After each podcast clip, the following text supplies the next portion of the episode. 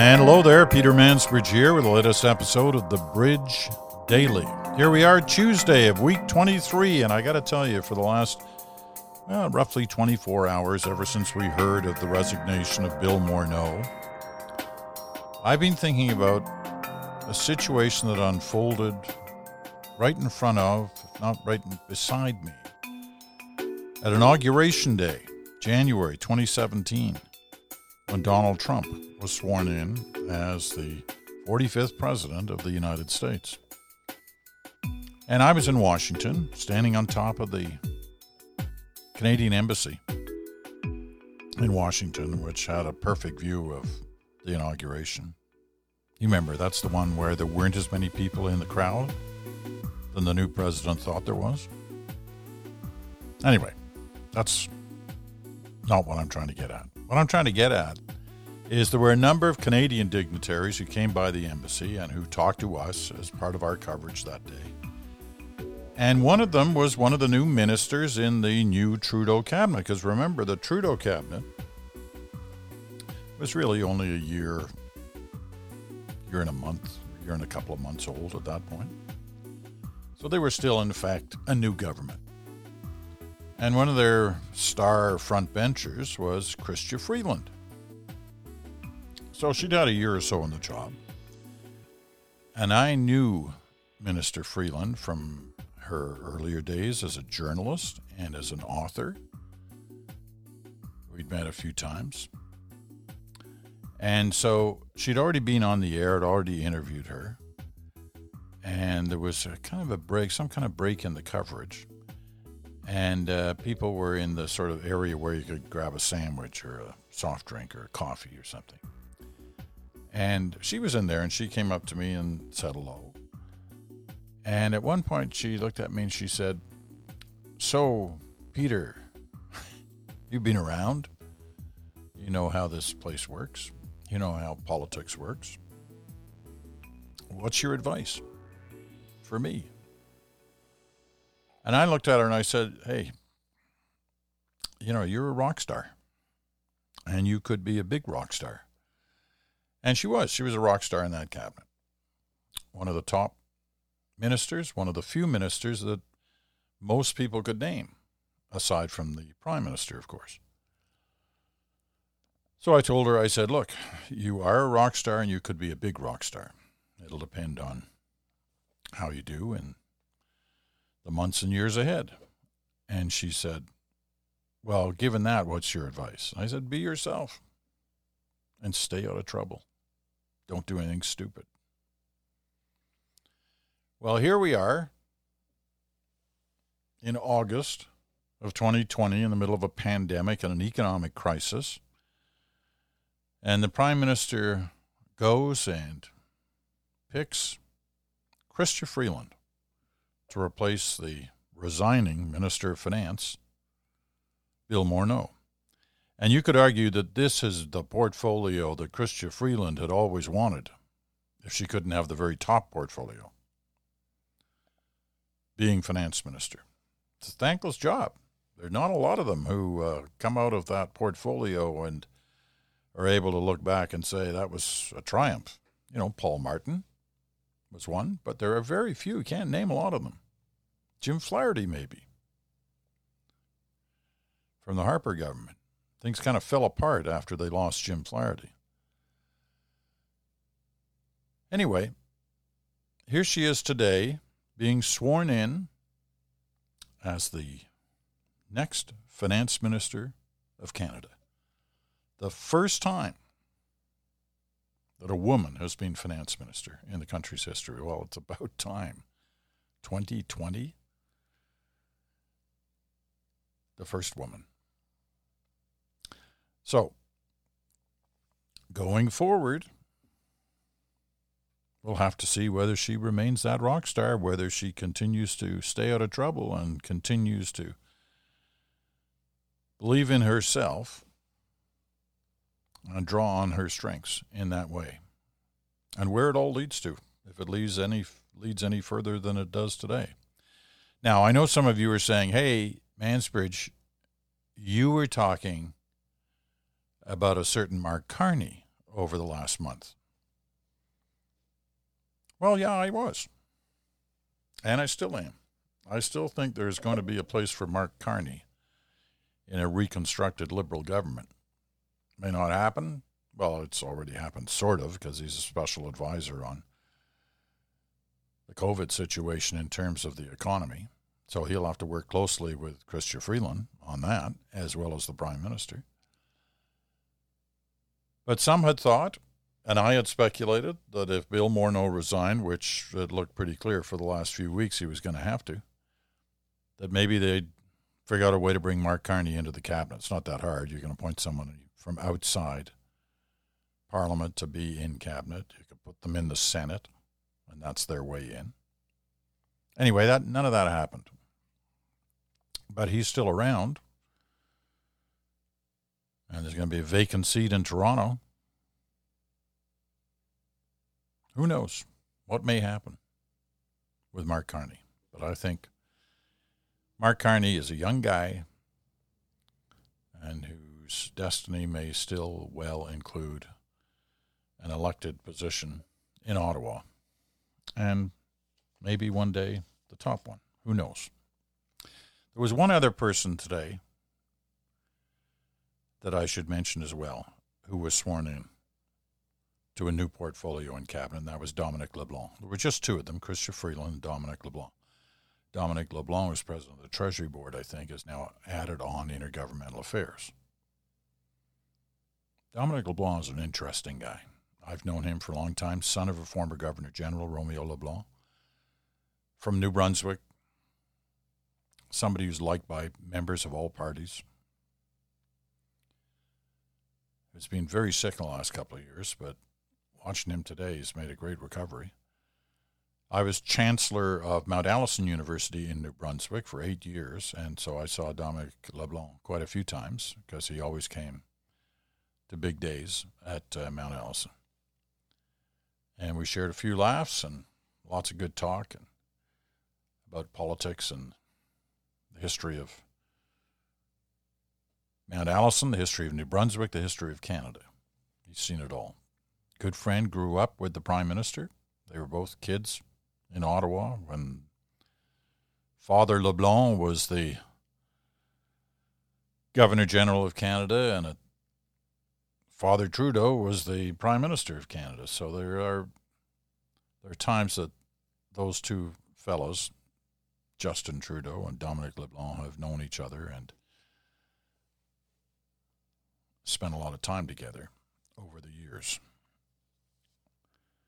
So, there you go. They're up to date on what happened today.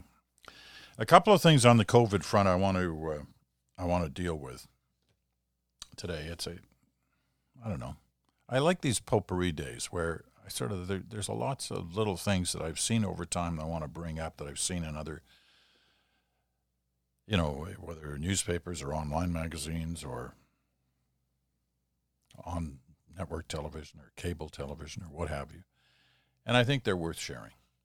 One thing we've talked about a number of times in the past month, and I don't think it's had enough coverage in Canada uh, in the mainstream media, is this issue that a lot of parents are talking about which are learning pods. This idea of, you know, setting up in a way your own home school. That a couple, three or four parents hire a teacher and teach their kids instead of sending them to a school and this, you know, constant issue of whether or not schools should reopen and if they do, whether or not you should send your kids to them. So some parents are considering the idea of going their own way, which of course raises questions about how,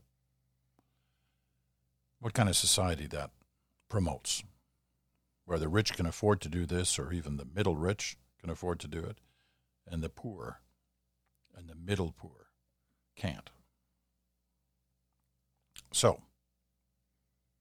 it does widen that educational gulf between wealthier children and and you know kids of parents who live paycheck to paycheck where an extra few hundred dollars a month just not going to happen So, good piece I saw a couple of days ago in the New York Times. Families priced out of learning pods seek alternatives. Because I'm reading here a couple of lines from this. Whatever one calls them, learning pods, pandemic pods, or micro schools, the hiring of teachers to supplement or even replace the virtual instruction offered by public schools has become an obsession among many parents of means. Practically overnight, a virtual cottage industry of companies and consultants has emerged to help families organize pods and pair them with instructors, many of whom are marketing themselves on Facebook pages and neighborhood listservs. But the cost, often from $30 an hour per child to $100 or more, has put them out of reach for most families, generating concerns that the trend could make public education even more segregated and unequal. Debates over nascent pods, some of which will be taught by parents who don't need to work full time instead of paid teachers or tutors, have consumed Facebook, parents groups, and online forums. They have created rifts among friends, sparked accusations of opportunity hoarding by affluent whites, and compelled some parents to ponder whether and how to include lower income children to their pods.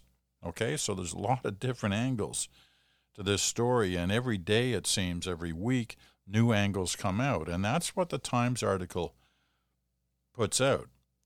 As it continues on, some parents, rattled by the unfairness of instructional pods, are exploring how to make them more inclusive. When Myra Margolin, a psychologist and mother of two in Washington, started a Facebook group in June to connect with other parents interested in homeschooling. The page quickly attracted more than a thousand members, many of whom were eager to form pods. I found myself in the middle of this, and it became apparent that it was not a positive trend, she said. So I asked, Who wants to help me think through the equity piece of this? It's totally clear nobody has any idea how to. So she started a GoFundMe page to subsidize learning pods for lower income students in Washington. I had so many people be like, Yes, this is so important. I love this. And only one $50 donation. Education experts say fundraising efforts and pod scholarships, however well meaning, are no solution for millions of low income parents juggling the educational, childcare, and economic challenges of the pandemic. Last sentence. More useful, they say, would be if school districts or city governments created their own version of learning pods, especially for at risk students or children of essential workers. Now, it's a long article, and you can find it um, if you go online to the New York Times, and if you access, I mean, you you got to be a member. But um, the headlines Families priced out of learning pods seek alternatives. Good piece. Important subject. Um, you've probably heard already, you're starting to hear the issues about the seasonal flu and getting the vaccine. Well, seasonal flu doses are now shipping and apparently uh, officials are, are struggling over how to get people to take it. You know, the seasonal flus get shipped to, you know, your local pharmacy. They get shipped to your doctor. And you're probably going to be hearing in the next few weeks from your doctor and seeing signs at the pharmacy that the seasonal flu is ready. So don't get mixed up. We all know there's no vaccine yet for COVID 19, but there is one for influenza. And the officials are getting worried about what they call a twin demic. Both of these hitting at the same time. Second wave of COVID 19 plus the seasonal flu. Concern about a twin demic is so great that officials around the world, and I'm reading now, uh, once again from the New York Times, are pushing the flu shot even before it becomes available. Dr. Robert Redfield, director of the U.S. Centers for Disease Control and Prevention, has been talking it up, urging corporate leaders to figure out ways to inoculate employees. The CDC usually purchases 500,000 doses for uninsured adults, but this year has ordered an additional 9.3 million doses. Okay. Um,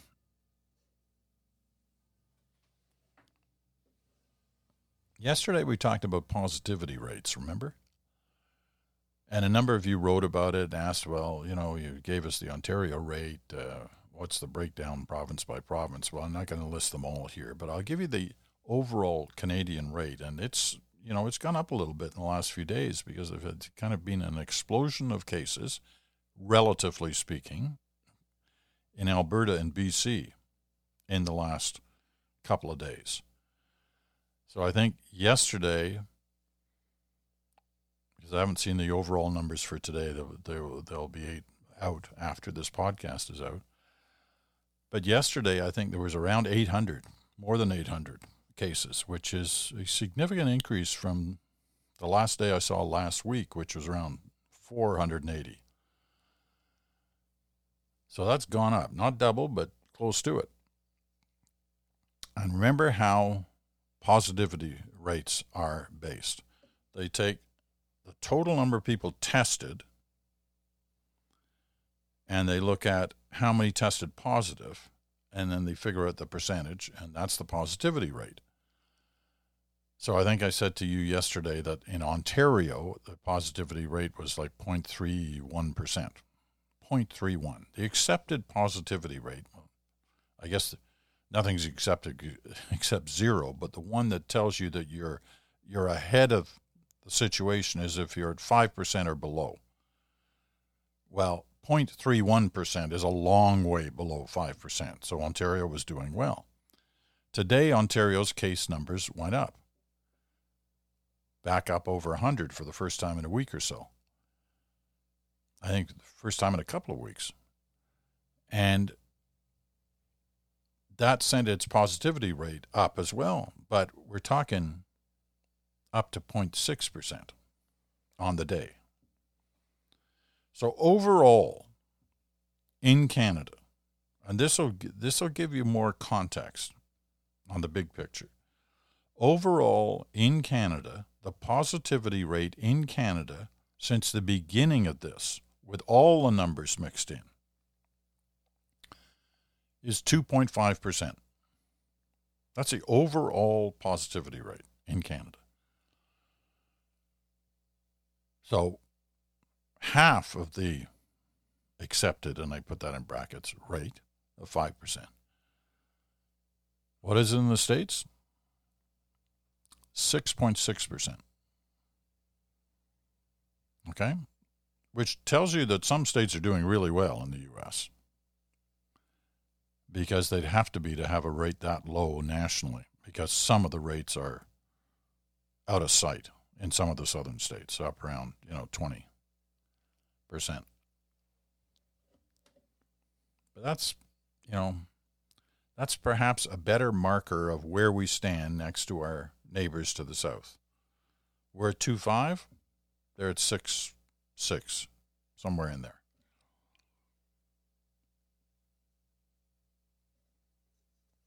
All right.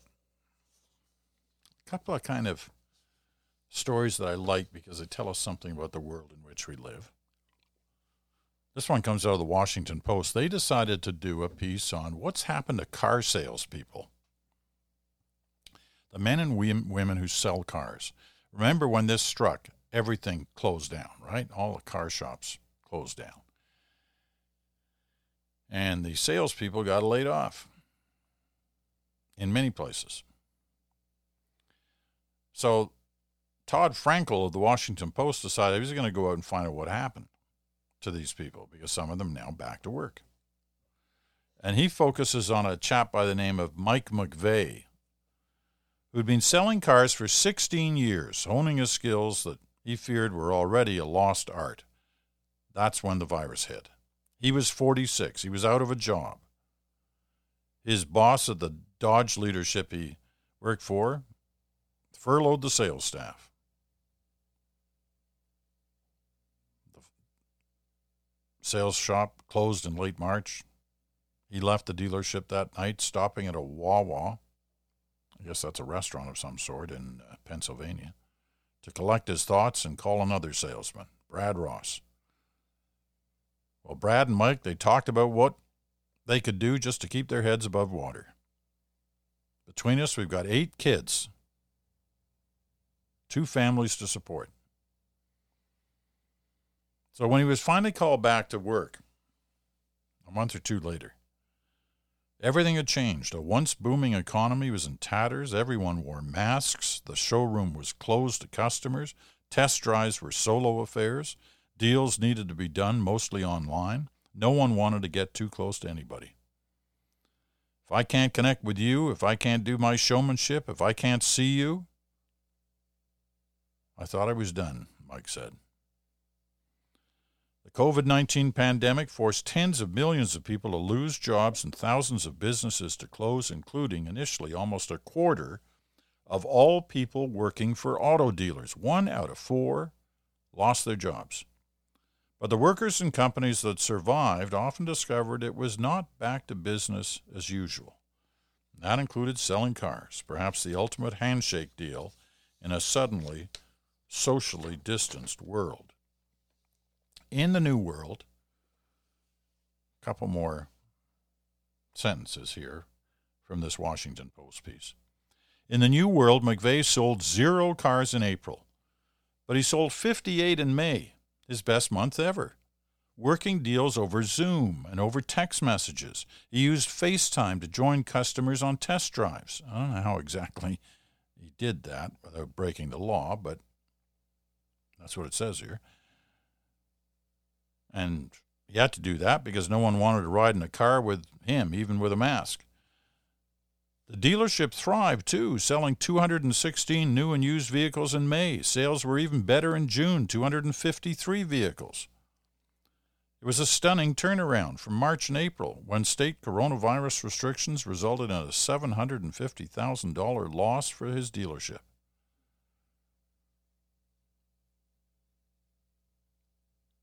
Old Mike turned out to be the dealership's top salesman. He'd sold 47 vehicles near the end of July, and in the final day, he knocked it off, hit his goal of 50. Mike believes salesmanship requires a certain finesse and ability to instantly connect with people. He liked to pepper potential buyers with questions to keep them engaged. He hunted for common ground. He had a strong book of business contacts throughout the Philadelphia suburbs, mostly blue collar workers, police, and firemen. He's active on Facebook. He constantly texted on his phone. He made sure that people knew what he did for a living and that he could help them. So here's a guy who's, you know, middle aged, hitting 50, lost his job, him and his buddy with their eight kids, two families, having to change everything to not only support them, but to determine a new way of working. And he did it. And he did really well at it. As he says in the last sentence, I'll read out of this. It's a long piece, a big long feature in the Washington Post. It's called No Handshakes, a Bad Economy. These car salesmen shifted tactics and succeeded. So you can find it if you want to read more. But I love the last line. The last line I'm going to read anyway. Everyone has that guy a car guy, a tire guy, a go to person for buying something. I want to be their car guy. That's Mike McVeigh. Okay. I tell you something. I've never liked pizza. I know I've always kind of my kids love pizza. My wife loves pizza. Most people I know love pizza, but I, you know, I've never been fussy about pizza. It's something, I don't know, it just doesn't do anything for me. Until the pandemic, where I've become a pizza fan. So I saw this in Bloomberg and I thought, this is interesting. Pepperoni, America's most beloved pizza topping, is getting ever more expensive to obtain amid production snags at meat plants and high demand for pizza. Small pizza shops across the U.S. are reporting higher prices and tight supply for their usual pepperoni orders. A Charlie's Pizza House in Yankton, South Dakota. Manager Nick Johnson has seen prices steadily increase from $2.87 a pound in January to $4.12 now. At New York City's Emily, chef and co owner Matthew Hyland is paying $6 a pound, up from $4 earlier this year. Meanwhile, Brandon King, who owns R Pizza in Vermillion, South Dakota, said availability issues forced him to change pepperoni brands for the first time in his nearly nine years running the parlor. But it's not just a supply issue, demand is also up. Pizza restaurants have shown resiliency throughout the pandemic as homebound consumers turn to the original delivery staple for comfort food. Domino's Pizza said the shift to more takeout and delivery offered a tailwind, and Papa John's International reported record North American same store sales in its latest quarterly earnings. So, pizza. Pizza's doing good. Got to fix that pepperoni problem, though. All right?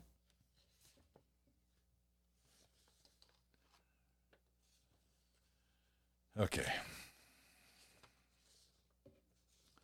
How many of you? This is the last. This is how far down at the bottom of the barrel I had to go for this last item. How many of you watched Tiger King? Go on. Really? That many of you watch Tiger King? Well, for those of you who didn't watch Tiger King and don't know what it was, you don't want to know. But for those of you who did,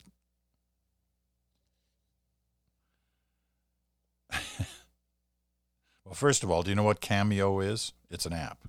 Okay? Cameo is an app where you can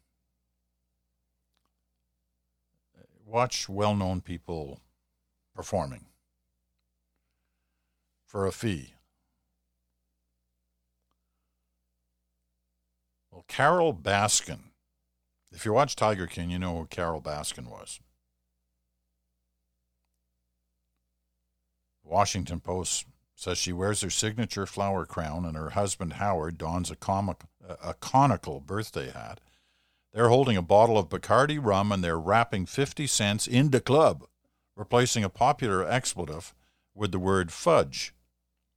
They'd been hired to film a video performing a hip hop song of their choice to wish a happy birthday to a woman named Charlotte. Go, Charlotte, it's your birthday. We're going to party like it's your birthday. We're going to sip Bacardi like it's your birthday. They rap, holding up the bottle of rum and then breaking into laughter. She did that for $299. That's what old Carole Baskin is doing now. But okay, I'll tell you a little bit about what Tiger King was. It was a Netflix documentary largely uh, about the contentious relationship between Carole, who's a big cat conservationist, she claims, and now a zoo owner by the name of Joe Exotic, who's now imprisoned it was a huge hit. I think I can't remember how many episodes there were eight, six or eight episodes of Tiger King. Became an enormous hit as the pandemic began. It was on at the early part.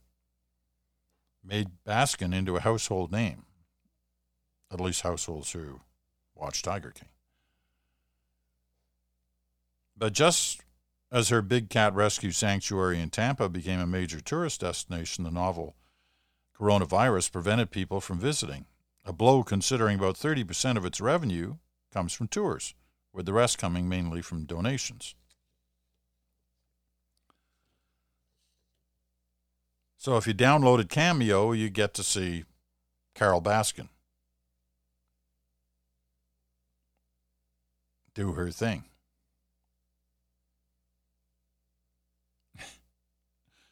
And you can get her to do it specifically for you for $299. The concept behind Cameo is simple. Users pay celebrities, Lindsay Lohan, Kareem Abdul Jabbar, Flava Flav, a solid chunk of the cast of The Office, you name it, to create short, personalized videos about anything. The Saints Happy Hour podcast spent $500 for New Orleans Saints head coach Sean Payton to insult them. A woman hired Mark McGrath of the band Sugar Ray to break up with her boyfriend. While the breakup was later proved fake, the cameo sure isn't. And it goes on with other examples, which I won't bother reading them all off. People from B, C, and D lists. but I've been thinking, let's see, what could I do? What could I do? I have to think about that. What would people pay for me to do a personalized newscast? Good evening. I got the first two words down. Anyway, enough is enough. And that's enough for this day, Tuesday. Now remember what tomorrow is. Tomorrow is the race next door. Bruce Anderson joins us. Tomorrow we're going to focus on conventions. I don't know. Did you watch some of the convention last night? Watch Michelle Obama's speech. Tonight's going to be an interesting lineup of people too. So Bruce and I will have watched a couple of days of this, getting ready for the big finale two days. Wednesday and Thursday when Joe Biden speaks. Kamala Harris speaks tomorrow night, Wednesday night. Anyway, we're going to look not at this convention in particular, but in conventions in the era of a pandemic. How important are they? What can they accomplish? What's happening that we should be noting? Because next week, you know, the Republicans take their whack at a virtual convention. Although Trump will obviously get people to come out and watch him in certain places, whether he makes them wear masks or not, who knows? Or I should say, whether he allows them to wear masks or not, who knows? Anyway, that's next week. This week, the race next door. Tomorrow, right here on the Bridge Daily, Bruce Anderson will be here. In the meantime, if you would like to write about anything, don't be shy. The Mansbridge Podcast at gmail.com. The Mansbridge Podcast at gmail.com. And I am Peter Mansbridge. This has been the Bridge Daily. Thank you so much for listening. We'll be back in 24 hours.